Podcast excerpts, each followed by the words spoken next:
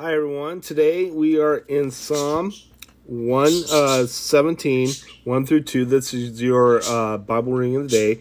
Then we're going to do Hebrews 11, 1 through 40. Let's go ahead and read the scripture. Psalm 117. Praise the Lord, all you nations. Extol him, all you peoples. For great is the love toward us, and the faithfulness of the Lord endures forever. Praise the Lord. Let's go ahead and head to your New Testament reading.